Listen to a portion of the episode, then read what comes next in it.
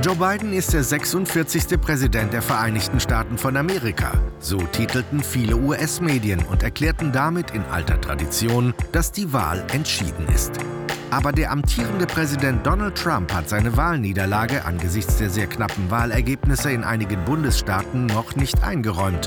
Darüber und über die Politik, die von Joe Biden in den kommenden Jahren zu erwarten ist, sowie über die Reaktion der Kapitalmärkte spricht Thomas Spitaler mit Dr. Cyrus de la Rubia, dem Chefvolkswirt der Hamburg Commercial Bank, in einer neuen Folge unseres Podcasts Welt der Wirtschaft.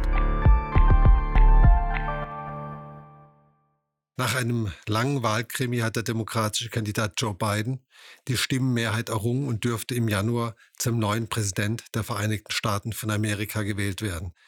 Allerdings ist noch unklar, ob die von Donald Trump angekündigten juristischen Schritte gegen das Wahlergebnis erfolgreich sind. Cyrus, wie sicher ist der Wahlsieg von Joe Biden? Na, der Wahlsieg scheint ziemlich sicher zu sein, aber wenn man sich die Wahlergebnisse ganz genau anschaut in den einzelnen Bundesstaaten, dann stellt man fest, dass es, sage ich mal, eine, ein nicht ganz zu vernachlässigendes Restrisiko gibt, dass eventuell unter ganz speziellen Umständen sich die Lage doch nochmal ändert. Was ist denn das Restrisiko und was sind denn die speziellen Umstände? ja, genau. Ähm, es ist so, dass in Arizona Biden noch vorne liegt, aber der Trend bei der Auszählung tatsächlich zugunsten von Trump ist. Wir haben da eine Differenz von, was ich zuletzt gesehen habe, 0,5 Prozentpunkten. Wir haben gleichzeitig in Georgia einen Vorsprung von 0,2 Prozentpunkten für Biden. Da wird automatisch neu ausgezählt. Die Neuauszählung kann immer bestimmte Veränderungen bringen. Bei 0,2 Prozentpunkten ist die Differenz eben denkbar knapp. So, wenn jetzt aus irgendeinem Zufall tatsächlich beide Staaten Trump zufallen sollten, dann würde das noch nicht reichen, um die Wahl zu gewinnen.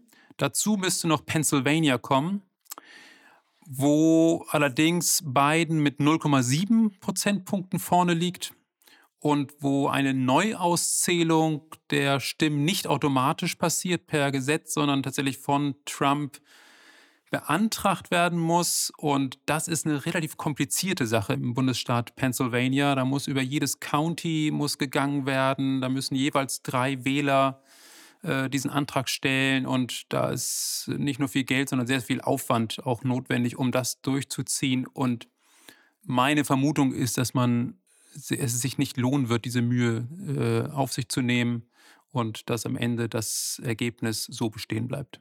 Was sind denn äh, dann die nächsten Schritte? Ja, der, der nächste natürliche Schritt, den man so aus der Vergangenheit kennt von geordneten Machtübergaben, ist im Prinzip, dass die Regierung eine ganze Reihe von Dokumenten freigibt an den nächsten Präsidenten und Zugang dem nächsten Präsidenten auch zu Dokumenten gibt, damit äh, dieser sich dann entsprechend vorbereiten kann auf seine neue Amtszeit. Aber dadurch, dass ähm, der amtierende Präsident Trump bisher seine Wahlniederlage noch nicht eingestanden hat, entfällt das erstmal. Dann wird am 8. Dezember werden die Bundesstaaten das sogenannte Electoral College berufen. Das sind die Wahlmänner die dann am 14. Dezember die tatsächliche Wahl durchführen werden. Und spätestens dann ist das Wahlergebnis verfassungsmäßig auch das, was dann feststeht und verbindlich ist.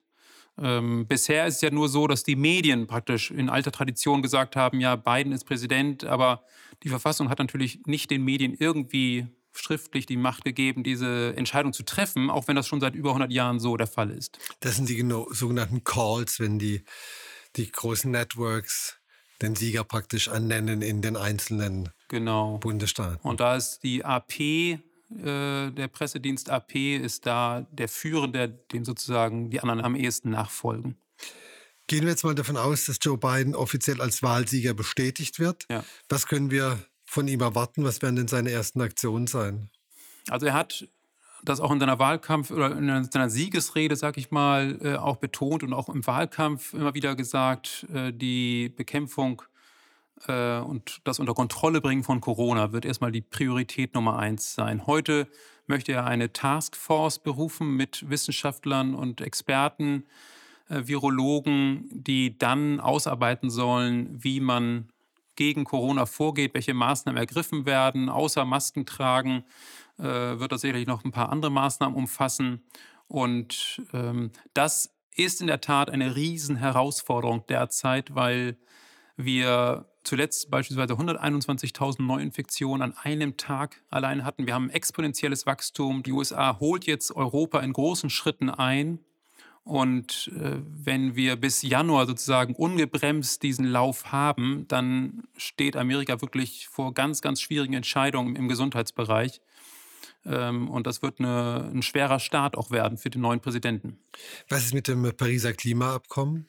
Genau, auf der internationalen Ebene ähm, hat äh, Joe Biden schon angekündigt, dass ähm, er dem Pariser Klimaschutzabkommen aus dem Amerika gerade offiziell Anfang November ausgestiegen ist, ähm, wieder beitreten wird.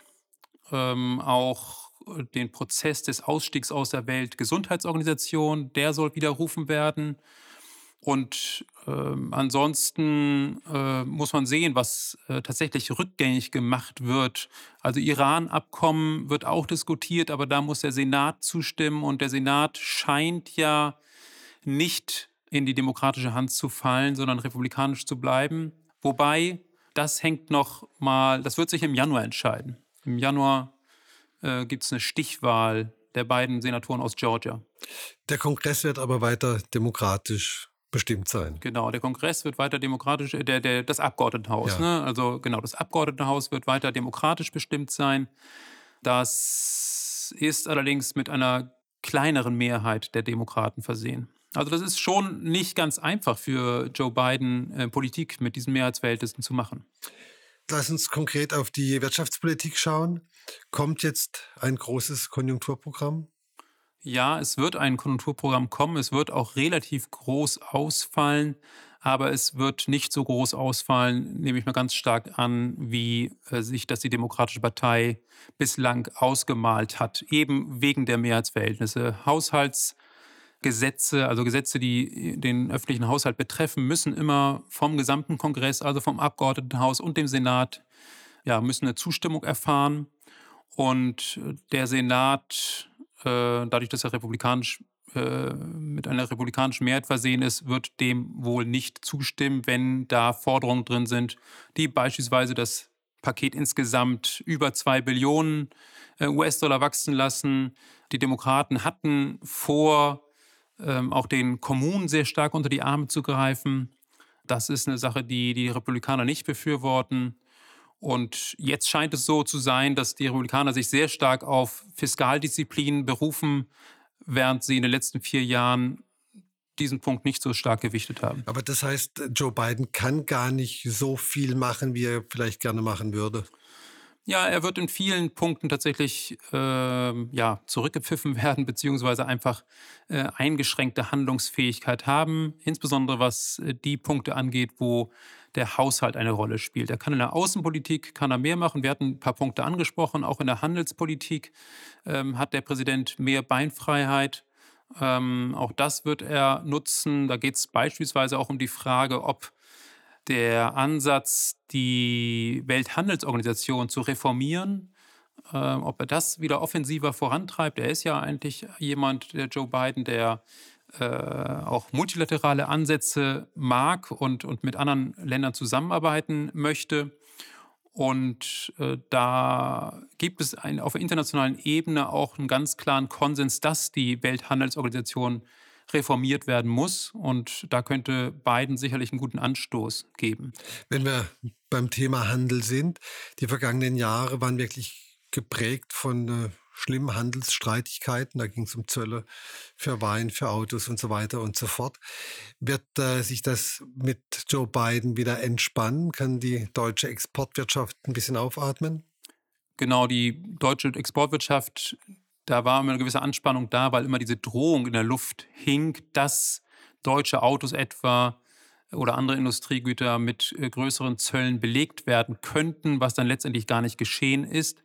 Wein. Wein wurde deutlich teurer in den USA, deutscher Wein. Ja, ich weiß nicht, ob das unser Exportschlager ist. Ich glaube, da haben die Franzosen uns durchaus was voraus. Ähm, nein, das ist richtig. Es gibt ein paar Produktgruppen, wo, das, äh, wo äh, die USA auch äh, Zölle belegt haben. Wobei teilweise, ich glaube, der Wein gehört auch dazu, sind das Zölle, die durchaus in Übereinstimmung mit dem Recht der WTO, der Welthandelsorganisation, auch erhoben wurden. Und zwar im Zusammenhang mit einer Auseinandersetzung zwischen Boeing und Airbus und Subventionen, die in diesen Sektoren geflossen sind. Also insofern äh, war das nicht äh, dieses einseitig einfach mal so Zölle erheben. Insofern die Basis dafür, dass sich äh, die Lage da beruhigt, ist einfach, äh, glaube ich, sehr gut in der Tat. Hm, wo wir, glaube ich, nicht mit äh, einem Zurückdrehen der Maßnahmen rechnen sollten, ist in der Politik mit China. Gleichzeitig kann man aber möglicherweise darauf setzen, dass äh, Europa und äh, Amerika sich stärker zusammentun, um dann China mit größerer Macht auch entgegentreten zu können einfach einen höheren Leverage, einen höheren Hebel auch in Verhandlungen mit China zu bekommen. Das ist, glaube ich, eine ganz gute Perspektive, wo, glaube ich, auch ein Konsens zwischen den beiden Wirtschaftsregionen herrscht, dass das ein guter und gangbarer Weg ist. Die Europäer haben ja jetzt sehr große Hoffnung in Joe Biden. Sind die nicht vielleicht auch ein bisschen überzogen? Also der wird ja so ein bisschen, ich möchte nicht sagen als Halsbringer, aber schon die Figur, die dann alles wieder, wieder gut werden lässt. Also Joe Biden ist sich ja bewusst, dass äh, 70 Millionen Amerikaner ihn eben nicht gewählt haben und ganz bewusst eine Politik gewählt haben, die eher binnenmarktorientiert ist, auch den Protektionismus durchaus in weiten Teilen gut findet, was im Übrigen in der Demokratischen Partei auch eine äh, Strömung ist, die sehr ausgeprägt ist. Und insofern ähm, wird Biden natürlich auf diese Stimmen auch hören und wird nicht nur wegen der Mehrheitsverhältnisse, die im Kongress herrschen, sondern auch aufgrund der Mehrheitsverhältnisse in der eigenen Partei davon Abstand nehmen, jetzt der große Freihändler zu sein und die große Liberalisierung durchzuführen. Das war auch nie wirklich seine explizite äh, Position. Insofern äh, darf man sich in dieser Beziehung tatsächlich nicht zu viel erhoffen. Donald Trump hat die Steuern gesenkt und versprochen, diesen Weg weiterzugehen. Joe Biden hat genau das Gegenteil angekündigt, nämlich die Steuern zu erhöhen. Ist das denn die richtige Maßnahme für eine von der Corona-Krise gebeutelte US-Wirtschaft? Das ist so ein bisschen die Frage, zu welchem Zeitpunkt man diese Steuererhöhung durchführt. Er hat ja im Wahlkampf gesagt, er wollte das relativ schnell machen. Dabei geht es um Unternehmenssteuer, von, die von 21 auf 28 Prozent erhöht werden soll und einen Spitzensteuersatz, der für Haushalte mit einem Einkommen von 400.000 ähm, US-Dollar aufwärts, der diese Haushalte betrifft, sodass also nicht die breite Masse tatsächlich getroffen wird. Aber gerade die Unternehmenssteuer ist sicherlich nicht das richtige Rezept, um in der Krise den Aufschwung zu fördern. Der Punkt allerdings ist jetzt, äh, und das scheinen die Märkte unter anderem auch zu spielen, dass er angesichts einer Mehrheit der Republikaner im Senat eine solche Gesetzgebung gar nicht durchkriegt. Auch wenn Joe Biden die Wahl gewonnen hat, so haben doch gleichzeitig etwa 71 Millionen Amerikaner Donald Trump gewählt. Er hat damit etwa 8 Millionen Stimmen mehr als vor vier Jahren ein riesiger Zuwachs, was heißt, seine Politik hat zumindest bei seinen Anhängern absolut verfangen. Und er bekommt, hat mehr Stimmen bekommen als viele Wahlsieger vor ihm. Zum Vergleich Barack Obama 2008 mit 69,5 Millionen Stimmen gewonnen. Und es war damals ein exzellentes Ergebnis. Mit anderen Worten, Donald Trump ist in den USA nach wie vor total populär. Was sagt das über das Land? Ja, das ist eine gute Frage. Also ich meine, dieser Vergleich mit vergangenen Wahlen ist natürlich ein bisschen schwierig. Also Biden hat natürlich auch die meisten Stimmen, die ein Präsident jemals bekommen hat, erhalten. Ähm, über die Mehrheitsverhältnisse sagt jetzt diese Tatsache, dass es mehr Amerikaner sind, die für Trump gestimmt haben als für Obama, natürlich nur sehr begrenzt was aus. Aber es, zeigt, dass es sehr viele Leute gibt, die diese Politik eigentlich gut finden. Ja, also genau. Es zeigt, dass, oder sagen wir so, es zeigt nicht unbedingt, dass 70 Millionen Amerikaner alle diesen rabiaten Stil von, von Donald Trump äh, gut finden.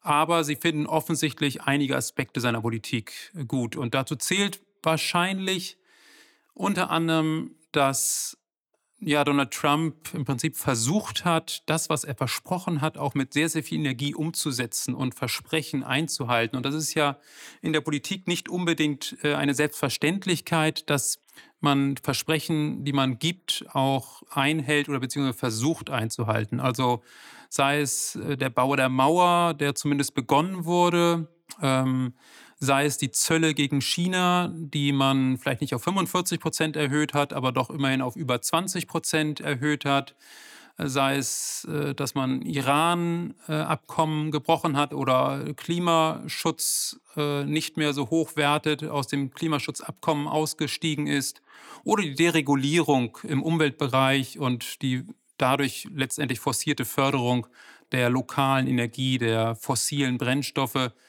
alles keine Ziele, die äh, gerade Europäer unbedingt alle teilen, aber Ziele, die ganz offen verkündet wurden und dann letztendlich auch bis zu einem gewissen Ausmaß auch umgesetzt wurden. Also das kann Joe Biden ja dann lernen. Also no talk action.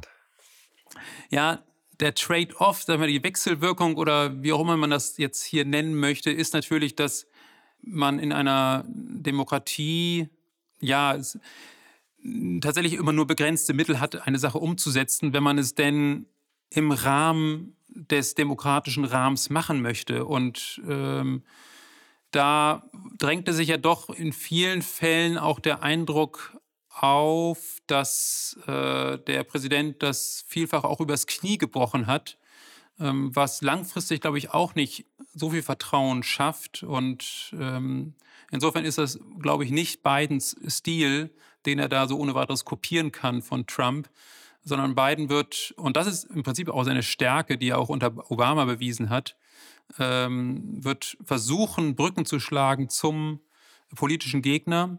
Immerhin unter Obama äh, war der Kongress auch sechs Jahre von den acht Jahren gespalten.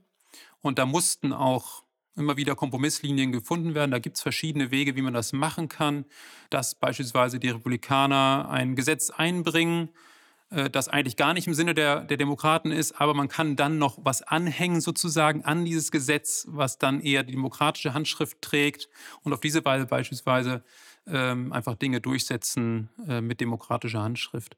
Also das ist, glaube ich, eher das, was man erwarten darf. Also ein, ein Ausgleich zwischen den Lagern. Ganz genau. Also, dass man, ähm, wie nennt man das im Englischen, bipartisan, ähm, dass man mit den Oppositionellen zusammen auch äh, Lösung nach Lösung sucht. Zum Schluss noch ein Blick auf die Kapitalmärkte. Die Börsen haben begeistert auf den Wahlsieg von Joe Biden reagiert. Öl ist stark, Gold bleibt stark. Geht's so positiv weiter? Ja, also jetzt, du hast ja gerade Öl und Gold angesprochen. Ähm, interessant, dass beide äh, Preise steigen, weil Öl ist eigentlich ein Indikator für die Konjunkturhoffnung und Gold ist eher ein Indikator dafür, dass die Leute, die Investoren Sicherheit suchen. Das sind eigentlich entgegengelaufene Faktoren.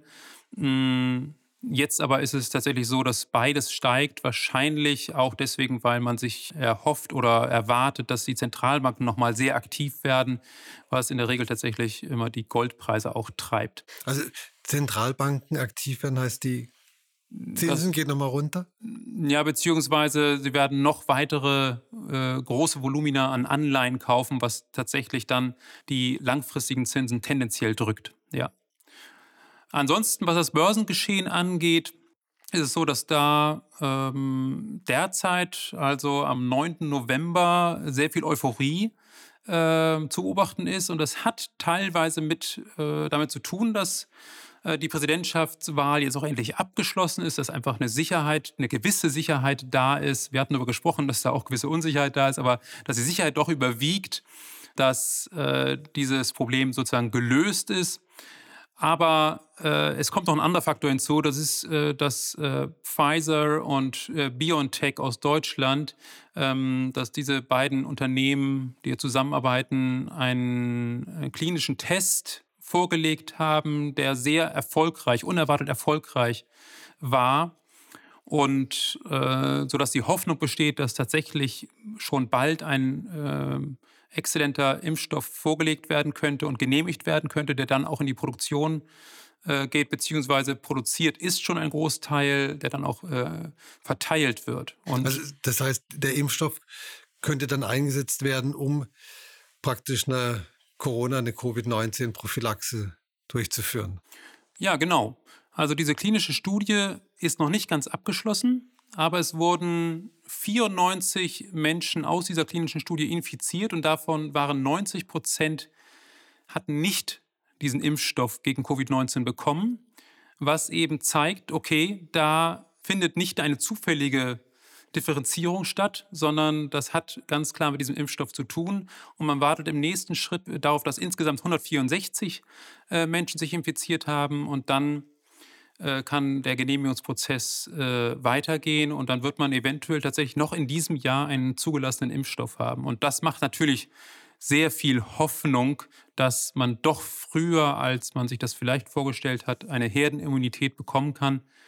Auch wenn diese Gruppe, die bisher klinisch getestet wurde, äh, vor allem aus jüngeren Menschen besteht, also unter 60 und keine schweren Infektionen dort auftraten oder keine schweren Krankheitsverläufe dort auftraten. Äh, man weiß also nicht, wie wirksam dieser Impfstoff bei älteren Menschen ist, aber dennoch, wenn dieser Impfstoff tatsächlich so wirksam ist, dann kann gerade in den jüngeren Generationen eine Herdenimmunität relativ schnell hergestellt werden und das erleichtert es natürlich für gesamte für den gesamten Verlauf auch äh, Corona zu kontrollieren. Also das heißt auch, es gibt äh, richtig gute Mittel, um zu impfen. Das ist ja eine total positive Nachricht, auch eine total positive Nachricht, dass die Börsen und die Kapitalmärkte sich so gut entwickeln und auch positiv ist, dass wir in den USA ein bisschen Klarheit haben. Cyrus, und du hast noch mehr Klarheit gebracht mit deiner Erläuterung. Vielen herzlichen Dank. Vielen Dank. Das war Welt der Wirtschaft. Dr. Cyrus Della Rubia, Chefvolkswirt der Hamburg Commercial Bank, im Gespräch mit Thomas Schwitaler.